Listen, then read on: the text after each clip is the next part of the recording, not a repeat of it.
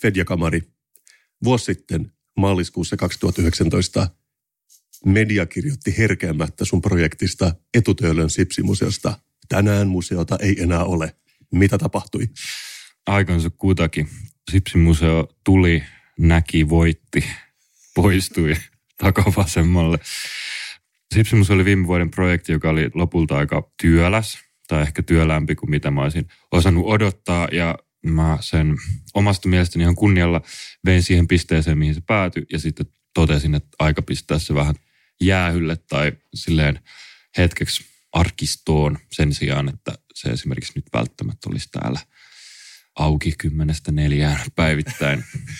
Me istutaan tosiaankin täällä sun privaattiasunnossa Etu-Töölössä, mutta mä oon kahlannut läpi kaikki Sipsimuseon lehtijutut, mitä kirjoitettiin viime vuonna, ja siinä luki, että sul oli A, tarkoituksena dokumentoida sipsiä, joita ei enää valmisteta, ja B, tarkoitus kerätä noin sata eri makua. Toteutuuko mikään näistä?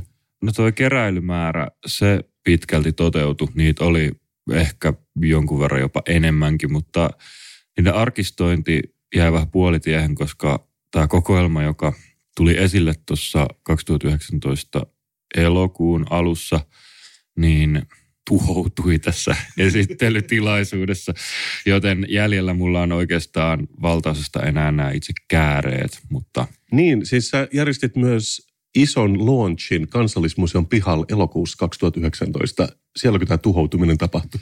Kyllä, siellä oli esillä siis tämä kokoelma, tai oikeastaan ei ihan kokonaisuudessaan, vaan siitä ehkä parhaat palat, kaikista kiinnostavimmat, ja sitten sen ohella tämmöinen niin kuin valtava sipsibuffet-pöytä.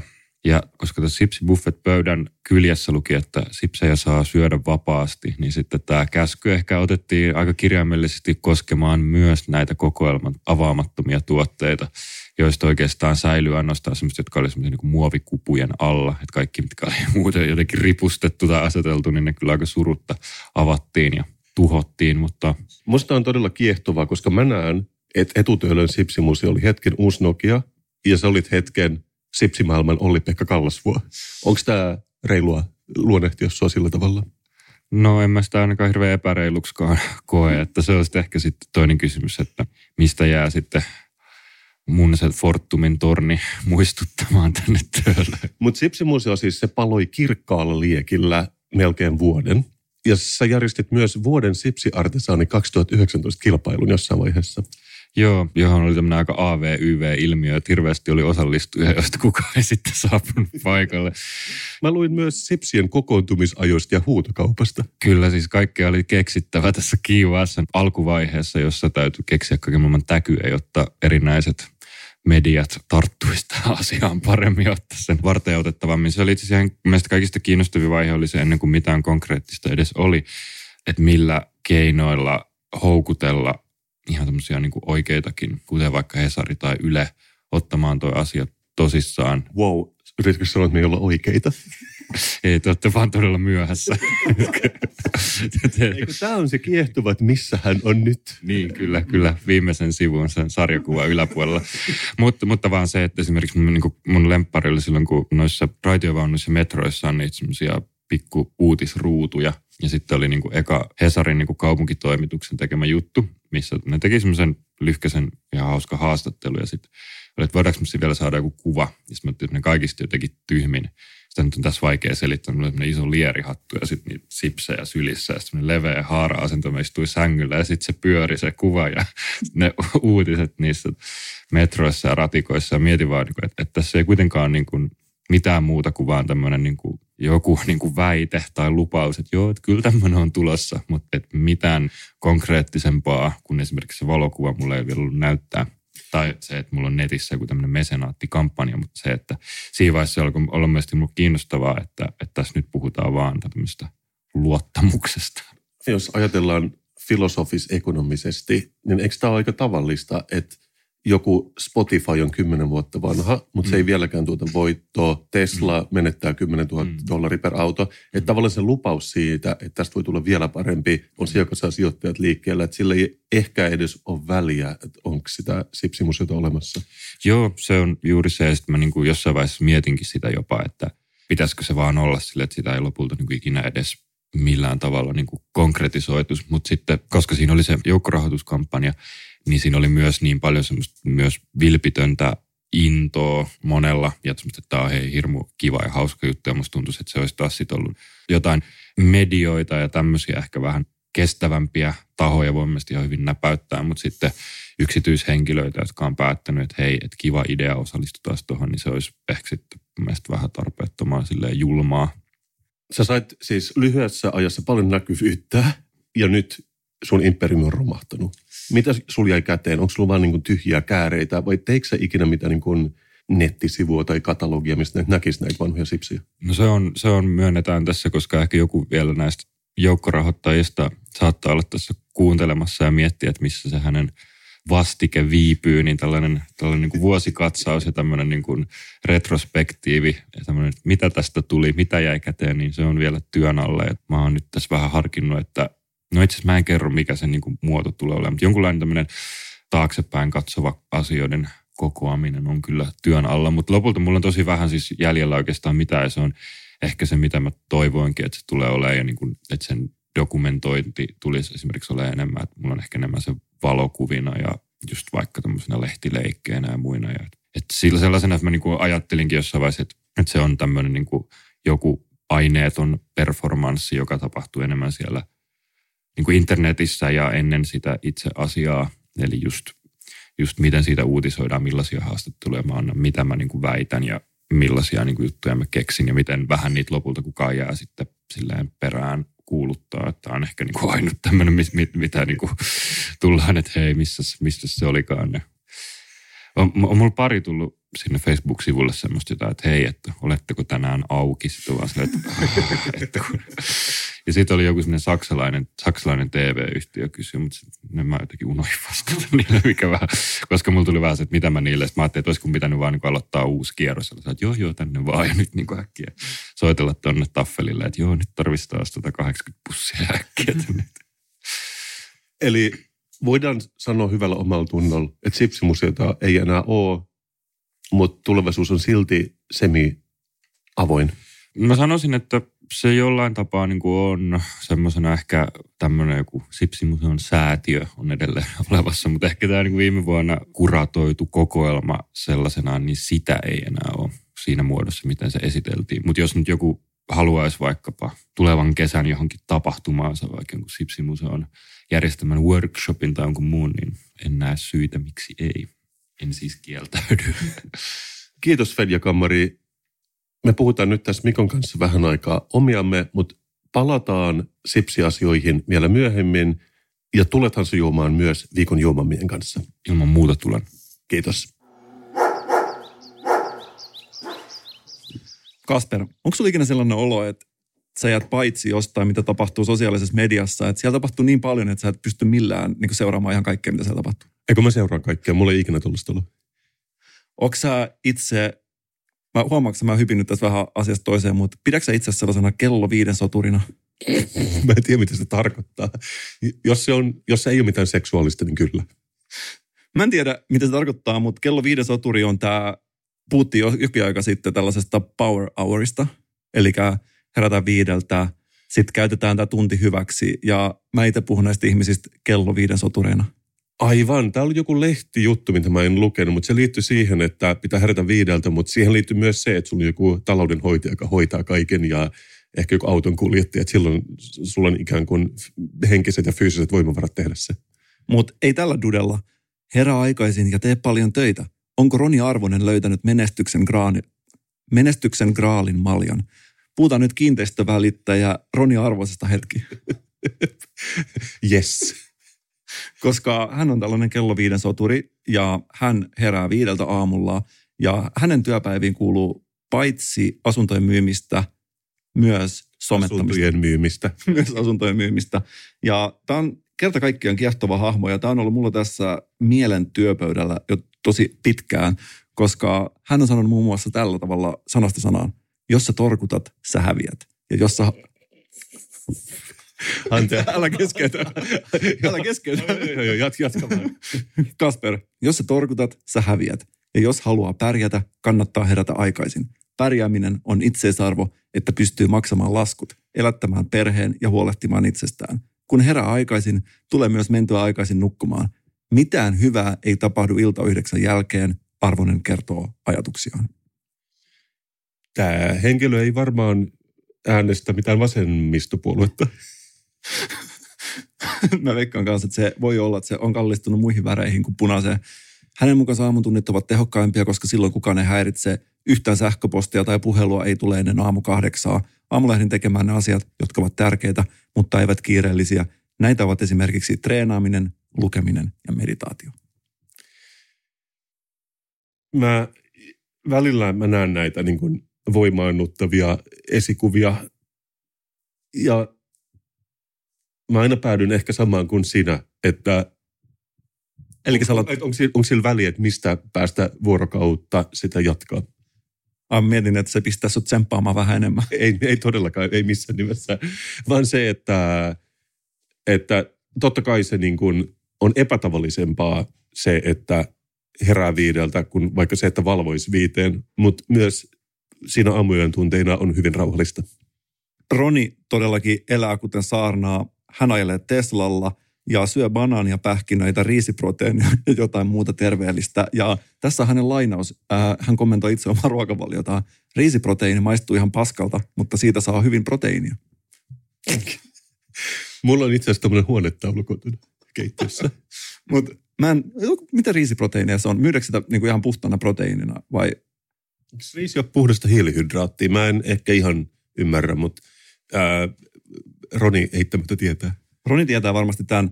Roni ajelee Teslalla, jonka rekisterikilpi on Ron yksi. Se voi myös tarkoittaa riisiproteiini on namia ykkönen. Ja Arvonen kertoo, että hänen päiviin kuuluu somettaminen. Ja tämä on siis, nyt tulee tässä skuuppi, koska hän herää viideltä, aloittaa somettamaan, myy asuntoja, ajelee Teslalla, syö riisiproteiinia. Ja tässä jutussa puhutaan siitä, että tarkastetaan, koska tämä juttu on julkaistu kuudestoista kymmenettä. Eli tästä on nyt muutama kuukausi aikaa. Ja Roni on nyt kuollut. Tämä elämäntyyli vei sen hautaan, niin se haudattiin siinä Teslassa. Ei, vaan nyt tulee surullisia uutisia. Mä oon yrittänyt seurata Ronia hänen sosiaalisen median kanavissa. Mä tiedän, että mä en ole yksin. Mä tiedän, että monet muut on yrittänyt tätä samaa. Tässä mainostetaan Ronin somefiidejä. Kerrotaan, että siellä on hyvää sisältöä. Kerrotaan riisiproteiinista ja Teslasta. Oikeasti nyt tulee skuuppi. Mä en ole nähnyt postausta, missä Roni olisi kertonut, että hän vetäytyy sosiaalisesta mediasta, mutta täällä lukee hänen Instagramissa ylärivillä kiinteistövälittäjä, partner, olen sata prosenttia sometauolla ensimmäinen ensimmäistä kaksituhattakaksikymmentä alkaen. Minut tavoittaa vain puhelimella ja tekstiviestillä. Wow, wow. Mä ymmärrän, kuka tämän aloitti? Oliko se Andrei Huhtala, joka aloitti tämän olla semmoinen niin kuin some kiinteistövälittäjä.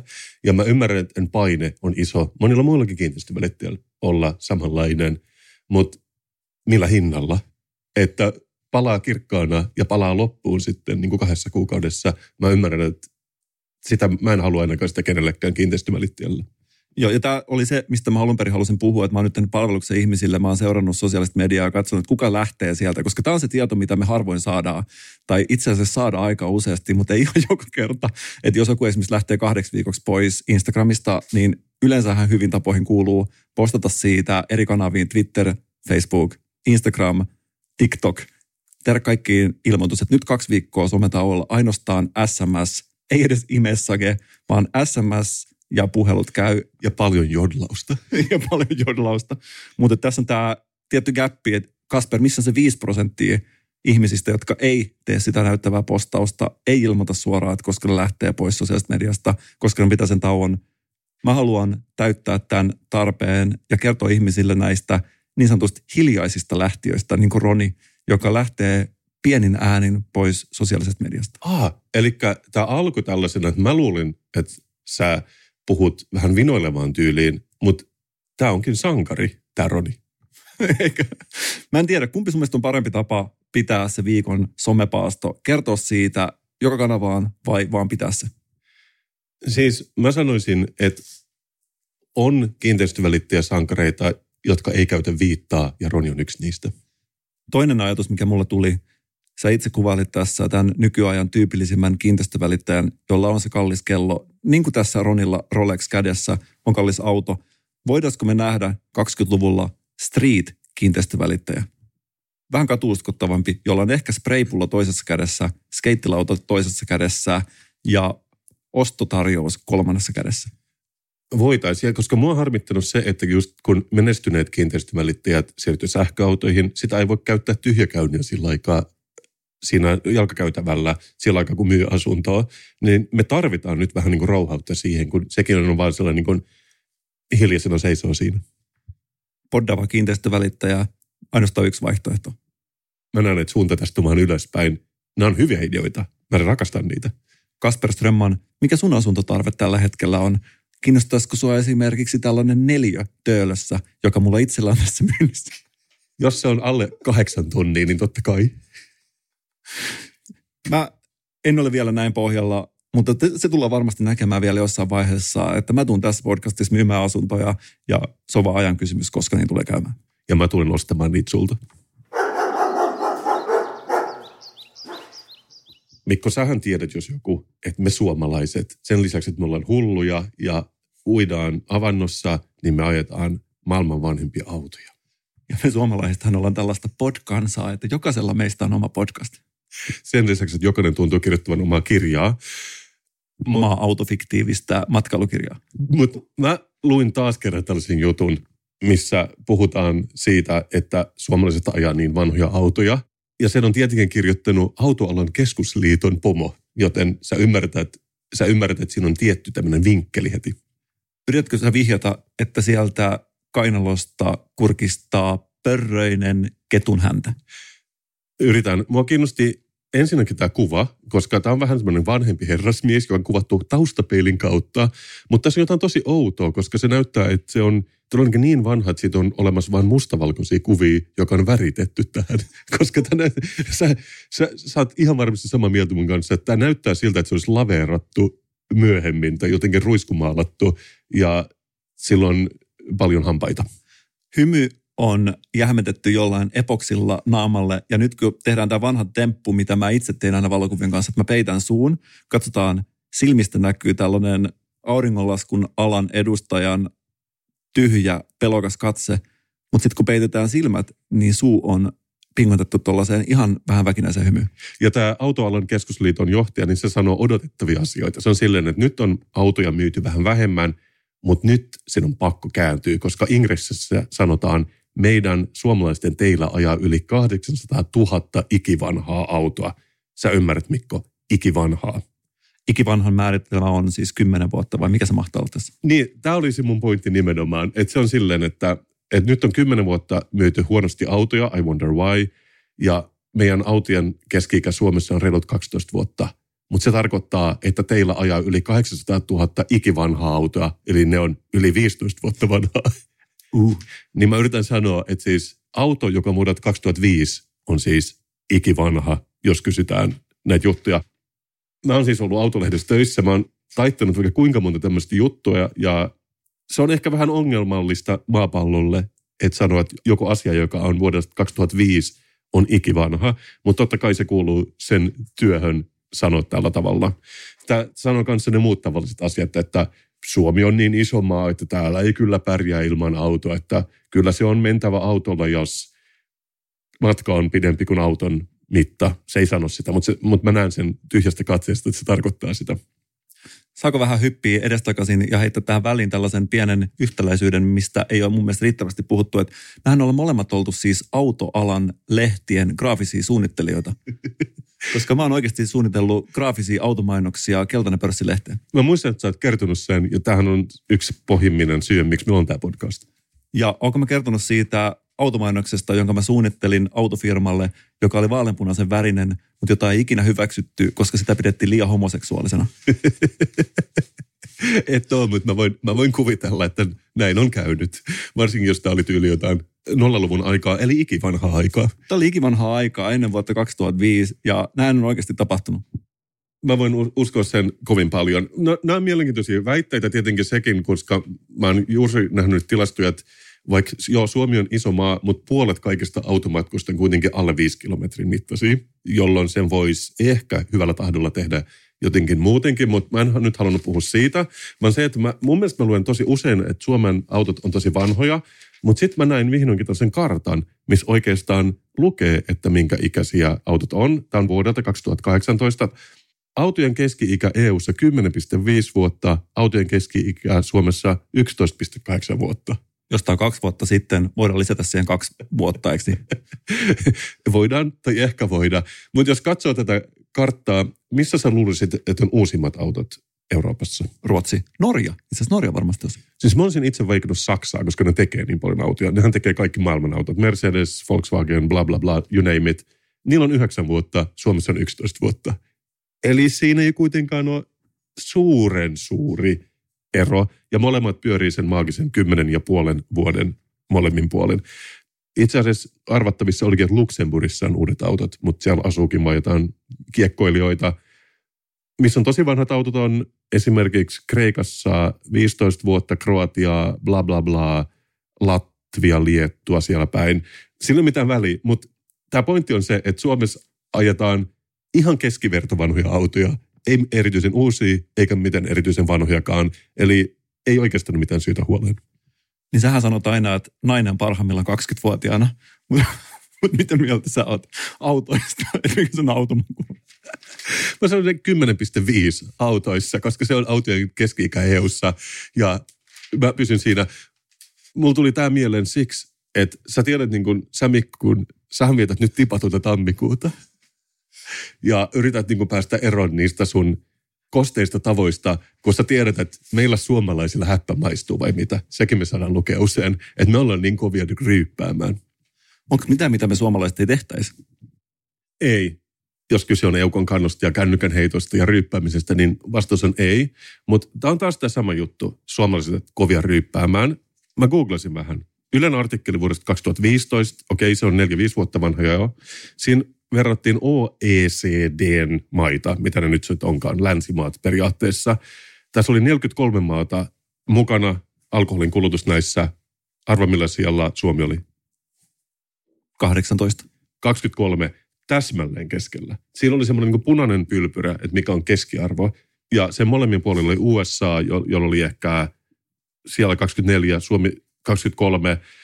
Missä juodaan paljon Liettua, Viro, Tsekki, Venäjä, Unkari, sä kuulet itse, tämän tyyppiset maat. Suomi taas kerran täysin keskellä. Niin mä rupean nyt huolestuttavasti nähdä tämmöisen trendin tässä. Tässä oli kaksi esimerkkiä, mitkä murensi mun ennakkoluulot siitä, että me ajetaan vanhoilla autoilla ryypätään paljon, koska molemmat osoittautui silleen, että Suomi on täysin keskivertoa. Ja tää on nyt vakavaa, koska jos näistä on valehdeltu, niin se tärkein, onko Suomessakin todellakin eniten heavy bandia per asukas? Se on nyt kysymys, mihin mä haluan vastauksen. Ethän sä vaan kerro, että asia on niin, mitä mä nyt pelkään. Siis mä en tiedä. Mä yritin googlata tätä viime yönä. Mä en löytänyt siihen vastausta. Mun oma veikkaus on se, että jos ainakaan radiosoitan perusteella, niin metalli ei ole erityisen suosittua tuossa niin kuin prime timeissa ainakaan. Se oli vähän aikaa sitten ja mä oon itsekin huolestunut tästä trendistä. Joka päivä tulee uutisia heavy-bändeistä, jotka lopettaa toimintaansa. Viimeisimpänä oma suosikkini Adults of Bodom. Okei. Okay.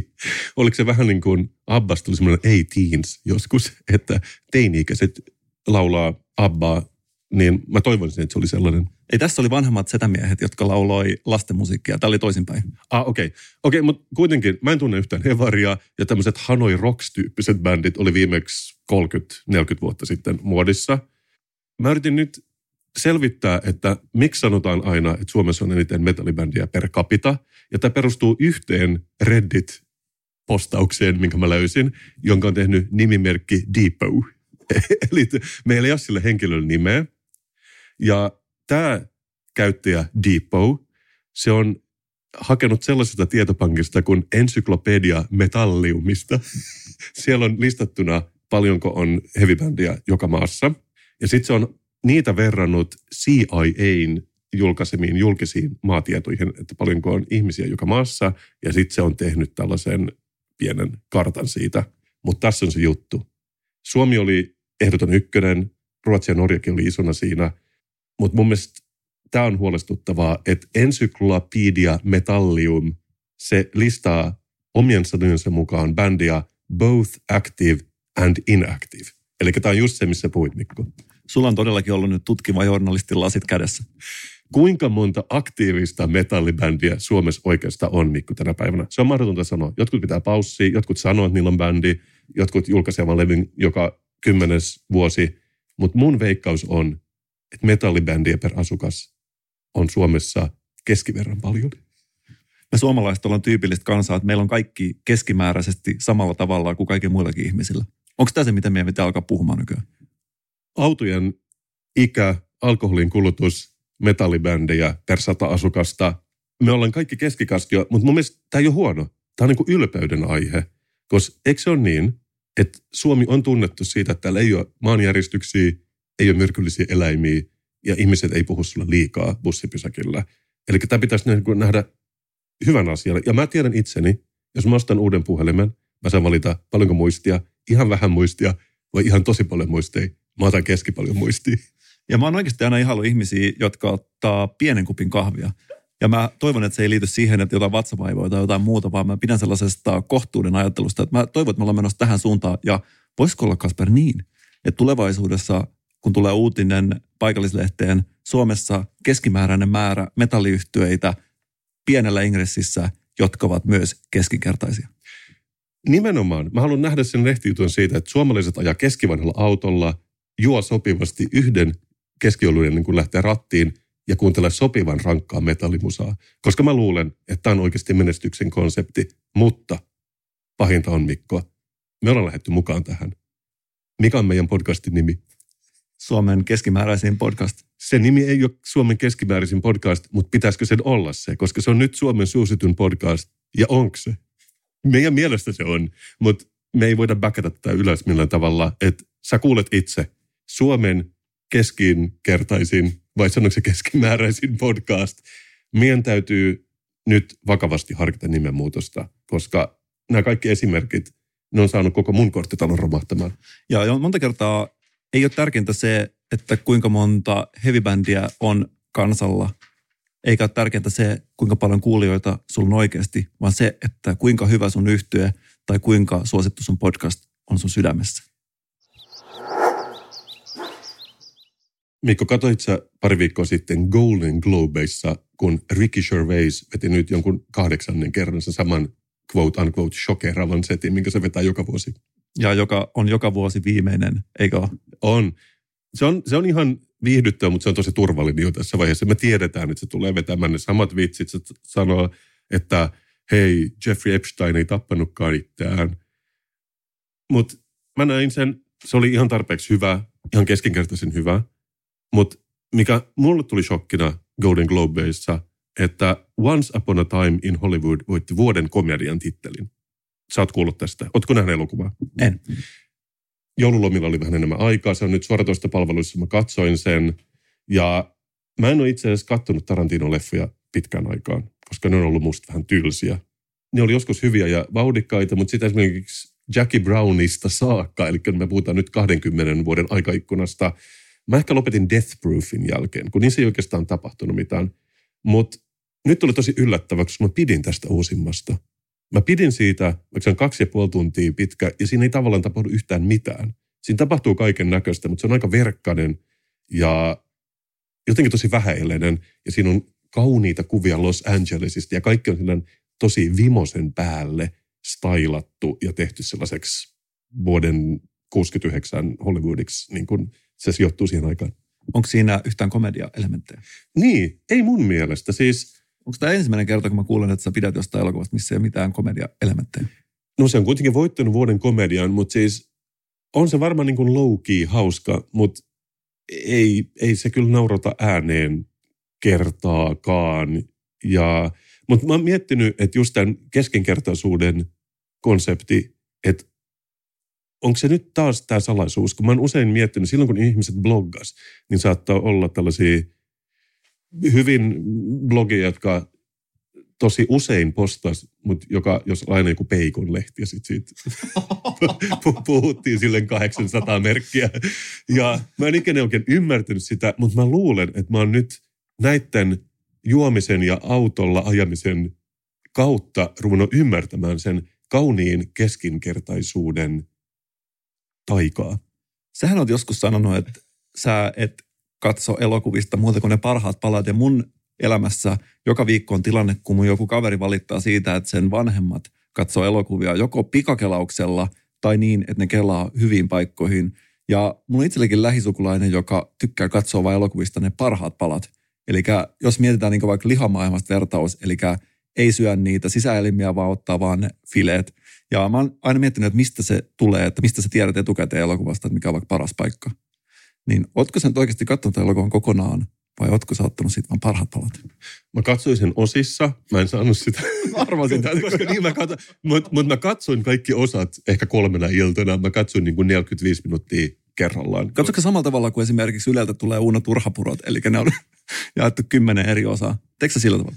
Mä, mä en aina inhonnut Uuno Turhapuria, joten ei vastaus sitä. Mutta sen sijaan mä oon selaillut Mark Mansonin kirjaa The Subtle Art of Not Giving a Fuck, joka ei ehkä kauhean hyvä, mutta siinä oli yksi tämmöinen pieni esimerkki siitä, että Amerikan Navy Sealsillä on tämmöinen koe, että kun sinne tulee joku uusi alokas, niin ne sitoo sen kädet ja jalat, ja sitten ne heittää sen semmoisen altaaseen ja sanoo, että good luck, että yritäpäs päästä ylös sieltä. Ja yleensä ihmiset niinku huitoo tosi paljon, ja sitten ne hukkuu, tai siis melkein hukkuu, ja olisiko jopa niin, että joku, joku niistä on hukkunut. Mutta se ainoa kuulemma tapa selvitä tästä on, että sä oot rauhallinen, sulla on kädet ja jalat sidottuna. Sitten sun pitää antaa vajota pohjaan, ponnistaa jaloilla, haukata happea, sitten taas niin kuin vajota pohjaan, tehdä sitä vähän aikaa ja pysy ihan rauhallisena. Niin sit sä niin kuin pikkuhiljaa saat ehkä ne lirkutettu auki, ne kädet, ja sillä tavalla sä selviät siitä kokeesta. Ja se teki muuhun pienen vaikutuksen kuitenkin, että on ainoa tapa, että pitää vaan silleen olla yrittämättä, niin selviää siitä. Tämä on vähän sillä, että juo yhden Red Bullin ja poddaa, tai juo kolme Red Bullia ja poddaa. Siitä ei tule parempi, jos juo kolme Red Bullia. Että oikeastaan vähemmän on paremmin. Niin mä luulen, että nyt ainoa tapa, me ollaan nyt tammikuussa kaksituhattakaksikymmentä, meidän pitää lopettaa yrittäminen ja olla todella keskinkertaisia. Ja sitten me voidaan ansaita takaisin meidän arvonimi Suomen suosituin podcast. Nyt kun meidän molempien kello soi huomenna aamulla kello viisi, ja me ollaan aloittamassa meidän power houria, jätetään se power hour väliin ja nukutaan se sen sijaan. Mä oon iloinen siitä, että sä oot lopettanut yrittämistä, koska mä tiedän, että mä ainakin olen nyt jo. Kiitos. Fedja Kammari, monet ihmiset tuntee sut myös Töölön ketterää duosta. Mm-hmm. Ja me voitaisiin kuunnella ehkä pieni näyte niille viidelle prosentille, jotka ei tiedä tätä artistia. Mä aion soittaa pienen klipin Renegade Masterpieceistä, joka kuulemma ei ole sun tekemä. Ehkä siinä sen salaisuus vai? Se vaan. Se kuulostaa joka tapauksessa tältä. Laita kenellekin palaa, kun se baseline potkii. Niin, niin, niin, niin. Kun se baseline potkii. Niin, kun se baseline potkii. Niin, kun se baseline potkii. Kenellekin palaa, kun se baseline potkii. Niin, kun se baseline. Kaupallinen yhteistyö kenellekin. Oliko kaupallinen yhteistyö? Missä sun kenellekin on? Ne on tuolla studiolla. Joo, tuossa oli itse asiassa tuotannossa K-Henkka. Sinne siis terveiset. Kiitos tästä. Olen kuitenkin välillisesti hyötynyt tästä omassa työelämässäni tästäkin kappaleesta. Joo, koska mä tosiaankin kahlasin läpi kaikki nämä Sipsi-uutiset ja sua kuvailtiin esimerkiksi Helsingin uutisissa paikalliseksi hiphoppariksi. Onko tämä, mitä sä itse käyttäisit itsestäsi? Totta kai, ja, ja Helsingin uutiset muutenkin oli oikein luovalla tuulella, koska se, se oli yksi ensimmäisiä uutisia, ja se oli vielä tehty tämmöiseen niin kuin haastatteluhenkeen ilman, että ne oli lainkaan missään yhteydessä. Ja ne oli vaan niin kuin mun omien niin kuin lausuntojen tämmöisiä referaatteja, jotka oli sitten laittu semmoiseen muotoon, että Fedja Kammari kertoo Helsingin uutisille tällaista paikallista hip-hoppia, kyllä. Ja sitten siinä oli vielä se, että sitä uutista myös sitten jostain kumman syystä sitten lopulta referoitiin muutamassakin jossain sinänsä aika jonnijoutavassa venäläisessäkin mediassa. Että sitten tuli mielestäni aika kiinnostava tämmöinen rikkinäinen puhelin. Mutta kannattaa tehdä paikallista hip-hoppia, sitä voi päätyä tuolle pitkänkin matkan päähän. Mä en tiedä, mikä on oikea termi. Monesti puhutaan label-mateseistä silloin, kun ollaan samalla mm-hmm. levyyhtiöllä, mutta me ollaan siis molemmat, Töölön ketterä ja Pykäri on samalla paikallisella levyyhtiöllä P M R Recordsilla. Mm. Paikallisen musiikin edistäminen. Onko sä tyytyväinen P M R Recordsin toimintaan? Yleisesti ottaen kyllä, ja silloin kun en ole, niin silloinkin tota voi ehkä enemmän miettiä, että onko se enemmän itsestä johtuvaa. Meinaatko sä, että pitäisi tehdä parempaa musiikkia? Tällainen ajatus mulle ei ole ikinä tullut ainakaan mieleen. Niin, no ehkä siis semmoista, että, että välillä miettii, että miksi, miksi, miksi meidän bändit tekee niin huonoa musaa niin harvoin. No ei. Mut onko sulla ikinä tullut sellainen ajatus? Koska mulla on välillä tullut sellainen ajatus, että musta tuntuu, että P M R Recordsia kiinnostaa enemmän J V G kuin Pykäri. Ja onko sulla tullut sellainen olo, että, että tuntuuko susta, että J V G:hen panostetaan enemmän työtunteja kuin Töölön ketterää? Onko tällainen ajatus ikinä tullut sun mieleen? No se voi tuntua helposti tuolta, mutta siellä on paljon sitä niin kuin näkymätöntä työtä, tavallaan niin kuin sitä hiljasta, hiljasta hartiapankkia. Mä luulen, että Töölön ketterä ja Pykäri vaatii aika paljon enemmän työtä kuin J V G. Minäksä, että se, se P M R Recordsin taika on siinä, se aika kun mä lähetän sähköpostin ja kun he vastaa, niin se hiljainen työ tapahtuu siinä välissä. Kyllä mä luulen, että siinä on... Se, se tapahtuu juuri siellä. Onko se oikeasti niin päin, että itse asiassa J V G on huolissaan siitä, että Töölön ketterää Pykäriin pistetään ihan hirveästi panoksia. Että se menee ikään kuin itsestään, että heillä riittää, että he pistää kappale ulos ja sitten sitä striimataan viisitoista miljoonaa kertaa. Mm, niinhän se menee. Niinhän se menee. Ne laittaa masterin, lähettää vavi vaan sinne Spotifyhin ja sitten sit, sit se on siellä ykkösenä ja sitten sit ne voi vaan ottaa ihan rennosti. Me joudutaan tekemään hirveästi sinä ja minä tota. Mun, mun kysymykseni sekä Pykärille että Töölön ketterällä on, oletteko tehnyt yhtään biisin jääkiekosta? Se voi olla, että tämä on se ero J V G:n ja teidän välillä. Ja mä, on, siis, mähän kuuntelin äsken, tästä päästään hyvällä aasisilla tähän Handshaking SoundCloud-profiiliin, joka on mun oma suosikkini, mutta siellähän on, eikö se ole tällainen jääkiekkoaiheinen kappale, että sä oot yrittänyt tehdä J V G:tä? Joo, mutta se, se kaatui kaatu varmaan siihen, kun mä en jaksanut itse tehdä tälläkään kertaa sitä tuotantoa, vaan mä otin sen tuolta YouTubesta sen. Se oli joku, mikä, Beyoncé. Beyoncé joku biisi. Se Beyoncé joku tuottaja, niin se teki paremmin kuin minä, niin sitten mä tein vaan ne vokaalit, mutta kun eihän se semmoinen... jää sitten noihin tekijäoikeuksiin kiinni, niin jäi nyt vähän lyhyen lännäksi tämä niin, oma J V G-ura. Niin sulla on todellakin sivuprojekti, jonka nimi on D J Handshaking, joka julkaisee lähinnä SoundCloudissa yksittäisiä biisejä. Joo, se on vähän semmoinen, tota, mm, mitä se muoto oli. SoundCloudista on tullut vähän semmoinen media, että kun ei, ei jaksa tai osaa tehdä ihan kunnolla loppuun asti, niin sitten voi laittaa sinne. Ja sitten tuo jossain vaiheessa ehkä kääntyy itse. itseään vastaan. Että sitten onkin tämmöinen SoundCloud-artisti, sen sijaan toisi joku oikein. Hei, mutta olla SoundCloud-räppäri, onhan se aika sillä nykyaikaa. Mm, SoundCloud-hiphoppari, ehkä. SoundCloud joku, mikä olisi tämmöinen joku D J tai elektronisen musiikin tuottaja, joku tämmöinen hiphoppari-termi, en tiedä, joku jumputtaja. SoundCloud-jumputtaja. Saanko me soittaa klipin sun D J Handshaking, vai onko tämä D J, mikä mua vaivaa, se jäi vähän epäselväksi. Klipin kuitenkin yhdestä mun lempibiisistä. Saat soittaa, joo, se oli vielä itse asiassa, se oli aikaisemmin nimellä D J, mikä vittu mua vaivaa. Mutta koska mä yritin tarjota tätä Lidlille, niin mulla ei pakko korjaa tää voimasana pois. Mutta Lidli ei ole siis tarttunut tähän. No ei vielä. Ja kohta kuullaan, että olisiko pitänyt. Ah, taas yksi tavallinen sunnuntai-ilta ja vähän alkaa olla silleen olo... Olla parempaan päin, mutta jotain pientä herkkuu tarvis. Mutta aika silleen minimaalisella budjetilla, hyvät naiset ja herrat. Tuntuu kun mä menisin pilviin, kun meen liikliin. Tuntuu kun mä menisin... Onks tää tyylilaina autofiktio vai ihan tällainen kuin autobiografinen? Tää on kyllä enimmäkseen ihan totta. Tässä on aika vähän fiktiivisiä elementtejä nyt kun tätä... lyriksejä täällä päässä, niin, niin kuin takaisin kelaille, niin kaikki kyllä oikeastaan tapahtui yhden viikonlopun aikana. Myös olo, joka meni parempaan päin. Fedja, mä releittasin tähän biisiin todella paljon kovempaa kuin esimerkiksi Renegade Masteriin. Mitä mieltä siitä, että Lidlistä ei ole saanut tuoreita baageleita ainakaan vuoteen? Mm, siitä ei ole kyllä helppo olla kovin hyvää mieltä. Lidli tekee paikoitellen näitä tämmöisiä asiakkaiden ki- kiusatteluja, mutta tota, valtaosa musta tuntuu, että niistäkin esimerkiksi vaikka nämä sesonkiviikot, niin ne toistuu kuitenkin suht usein, mutta tämä bagel-homma, niin siinä mä oon kyllä sun kanssa. Mä en ole ehkä yhtä intohimoinen, mutta mä pystyn samaistumaan tämmöiseen niin kuin menetyksen tuskoon. Niellään molemmat täpala kurkussa ja siirrytään eteenpäin, hmm. koska sulla on tai oli Etu-Töölön Sipsimuseo, jonka tavoitteena oli kerätä sata eri makua sipsejä. Hmm. Meillä Mikon kanssa on viikon juoma, jossa me ollaan de facto juotu noin sata kaksikymmentä juomaa tässä vuosien aikana.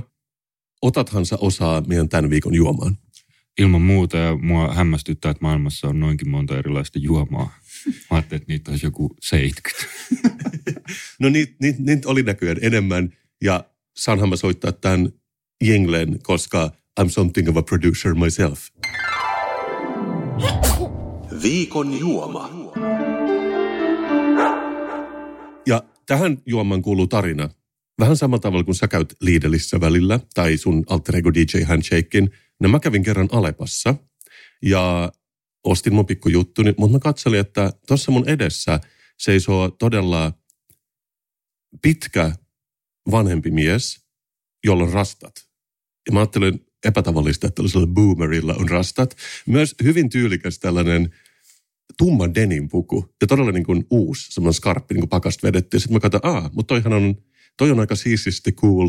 Se todellakin on Pelle Miljoona, joka seisoo mun edessä kassajonossa. Mutta tämä on se juttu. Pelle Miljoonalla, tämä oli siis kymmeneltä aamulla, sillä ei ollut mitään muuta, kun se osti kaksi näitä.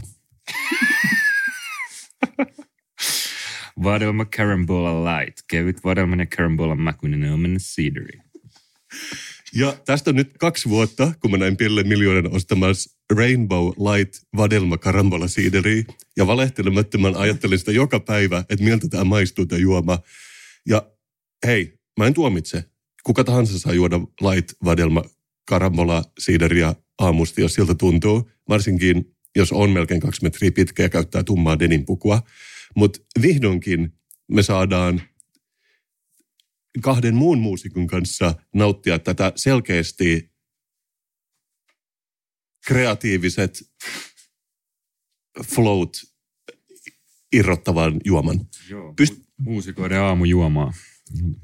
Mietin tässä, että onko tämä pelkästään juoma vai onko tämä osa sitä elämäntyyliä, mihin kuuluu ne dreadlocksit?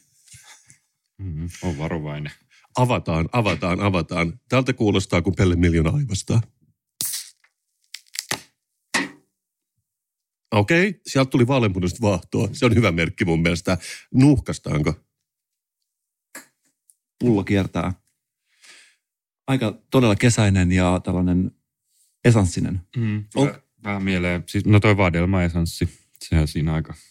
Mulla tuli jotain flashback johonkin niin omppupomppuun, jota ei ehkä ole enää olemassa, mutta semmoinen klassinen makea omenaviini. Mm, joo, kyllä. Kaadathan meille, Mikko, kolme...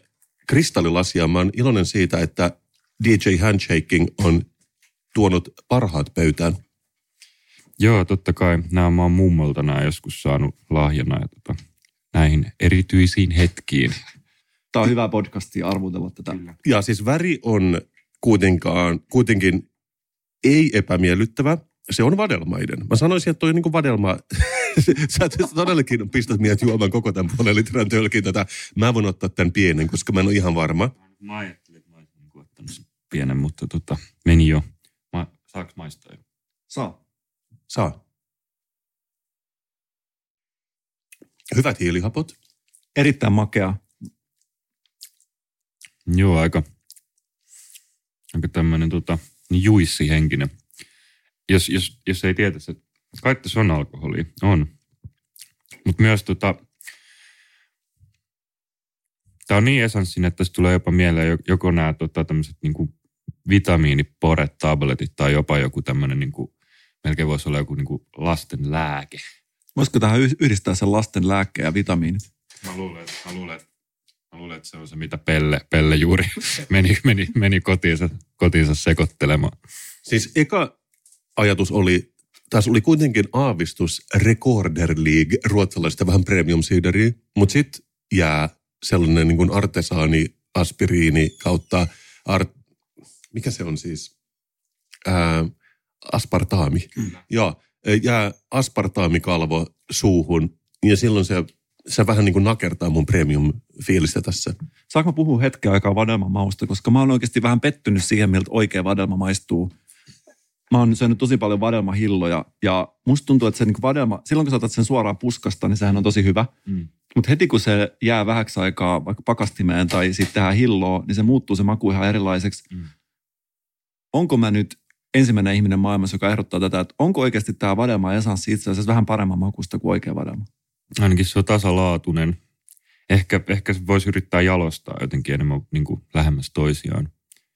Tämän siis niin kuin oikea vadelma lähemmäs tätä aromia, eikä toisinpäin. Real talk. Etu-Töölön Sipsimuseon intendentti, Töölön ketterä, räppäri, räpintekijä, D J Handshaking. Jos sun pitäisi pisteyttää tämä Rainbow Light, Vadelma, Carambola, siideri yhdestä viiteen, mitä sä silloin antaisit sille? Mm, kaksi. Sama. Sama. Kiitos. Kasper, mulla on sulle todella hyviä uutisia. Saloon on maalattu uusi muraali. Salossa tapahtuu niin paljon, koska mä kesällä, kun mä ajoin Salon läpi, mä otin jonkun ilmaisjakelulehden ja puhuttiin myös, että siinä on vihdoinkin tullut Espresso House ja kaikki oli torilla juhlimassa sitä. Ennen kuin mennään tähän uuteen muraaliin, niin mä mietin, että jos sä oot vähänkään niin kuin minä, niin sä oot miettinyt monesti, että miltä näyttää, jos viljavarasto sairastuu vakavasti. Mä taidan tietää sen viljavaraston. Onko se ihan siinä sen kauppakeskuksen vieressä? Tässä on kuva Salon viljavarastosta, joka on sairastunut vakavasti. Mä en tiedä, mikä tämän taudin nimi on, mutta siitä on tullut todella paljon ruhjeita suoraan sen naamaan. Okei, tässä on tämmöinen ö, viljavarasto, joka on sairastunut Vallila-interiöösisiin, koska toi kuosi muistuttaa ehkä sitä estetiikkaa aika paljon. Tarkoitatko Vallila-interiöörin uusinta kuosia, jossa on vaikutteita Suomen maaseudusta, Euroopan kaupungeista, keskiajasta ja Finnish designista? Eikö sä just kuvaillut kaikki niiden kuosia, mutta tämä voisi olla yksi niistä. Mutta hyvä uutinen on tässä. Kaikki muistaa tietysti vanhan Salon seudun ehkä komeamman muraalin, jossa on poliisin työtakki maalattu poliisilaitoksen seinään. Ja tämä on sellainen, mitä mä en ala kuvaamaan, koska tämä on sellainen, mikä pitää oikeasti kokea. Siinä leikitellään kolme D-illuusioilla, Z-akselilla, niin kuin me muraalifanit sanotaan. Mutta mitäs mieltä olet tästä uudesta, joka ei ole pelkkää muraali, vaan myöskin arttia? Wow, ja siis sä näytät mulle kuvaa jostain tämmöisestä harmaasta pellosta, jossa on hyvin matalan näköinen ehkä varastohalli, joka on värikäs. Ja mulla on tosi vaikea selittää, mikä tämä tyyli on, mutta ehkä joku niin kuin Tiklaksen toppatakki kahdeksankymmentäluvulta. Tämä on erittäin iloinen ja mä näen tässä vivahteita street artista. No mä, mä näen kyllä. Ja otsikko on siis, tämä on oikein Yle on otsikoinut tästä, lato maalattiin taideteokseksi, muraali valmistui Salossa keskelle peltoja. Vau. Edelläkävijä siis tässä taideskenessä. Terveiset sinne Salon kaupungille. Jos haluatte joskus opastettua muraalikierrosta, meiltä saa kysyä, voitaisiin ehdottomasti tulla sinne poddaamaan. Mä en näe mitään syytä, miksi me ei voitaisiin poddata tällaisen peltihallin edessä. Mä oon täysin samaa mieltä sun kanssa ja mä oon iloinen siitä, että sä oot saanut tämän taidekulman mukaan tähänkin jaksoon, koska se on kuitenkin yksi niistä kahdeksasta jalasta, jolla tämä podcast-hämähki seisoo. Ja tästä kiitos jollekin meidän eliittikuulijalle, joka on lähettänyt tämän. En muista nimeä, mutta jos muistaisin, tässä olisi ehdottomasti hyvä syy saada kuukauden kuulija-arvonimi. Todellakin. Me arvostetaan meidän eliittikuuntelijoita sen verran paljon, että me jaetaan näitä arvonimiä vasemmalle oikealle. Seuraava askel, ja tämä on ehkä meidän kaksituhattayksitoista, että me muistettaisiin, kuka sinun on lähettänyt. Ja saa lähettää oikeasti vinkkejä. Me otetaan täällä kiitollisena kaikki vastaan. Ei ole häpeä auttaa poddaa ja hädässä, silloin kun vitsipussi on tyhjänä. Joka tapahtuu hyvin harvoin, mutta ymmärrän mitä sanot. Tämä on joka tapauksessa ollut Kasperin ja Mikon podcast, joka on tällä viikolla tehty Sipsi-museon raunioista. Ja me istutaan tässä tällaisen ison sipsipussivuoren päällä. Me ollaan editoitu pois pahimmat rouskahdukset, rapistelut, mutta meidän vieressä istuu vielä intendentti Fedja Kammari. Mä ymmärrän, että sä oot päässyt tästä sun museohankkeesta osittain jo yli, mutta onko se mitään, mitä sä haluaisit tehdä tulevaisuudessa, jossa me voitaisiin auttaa sua antamalla tämä shoutout sulle? Onko mitään autofiktiivistä matkailukirjaa, joka olisi tällä hetkellä painokonetta vaille valmiina? Painokonetta ja ehkä kirjoituskonetta vaille valmis suunta siirtyä tästä sipsipussin jälkeiseen elämään. Eli jos joku haluaa kustantaa autofiktiivisen matkakirjan tai ehkä autofiktiivisen elektronisen pop-albumin, joita Suomessa ei voi koskaan ilmestyä tarpeeksi, niin saa ottaa yhteyttä valitsemassaan kanavassa. Suomessa on hirveä pula elektronisesta musiikista, eikö se ole? Kyllä, se on erästä ystäväni lainatakseni. Tanssimusiikin tekeminen on kuin heittäisi kauhalla vettä mereen, eli hyödyllistä. Odota, kunnes kuulet podcastista. Me ollaan tänään joka tapauksessa puhuttu asiat halki kunnolla. Me ollaan käyty läpi Sipsimuseon nousu ja tuho. Me ollaan puhuttu Sipsimuseon oman Kallasvuon kanssa, Fedja Kammarin. Mutta me ollaan sen lisäksi puhuttu autojen iästä, alkoholin kulutuksesta sekä tietenkin metallibändien määrästä Suomessa. Suomalaisten ihmisten puheenhimo ei ota laantuakseen, ja edes tämä podcast ei ole sitä tyydyttänyt. Monet kysyy nyt, miksi he kuuntelee tätä, ja mä uskon, Kasper, että mulla on annettu vastaus. Fedja, mä tiedän, että sä et välttämättä ole kuunnellut meidän podcastia ennen, mutta sanoisitko sä, että tämä on ehkä ollut paras jakso tähän asti? Kyllä mä sanoisin, että ehkä tähän asti paras. High five, Mikko.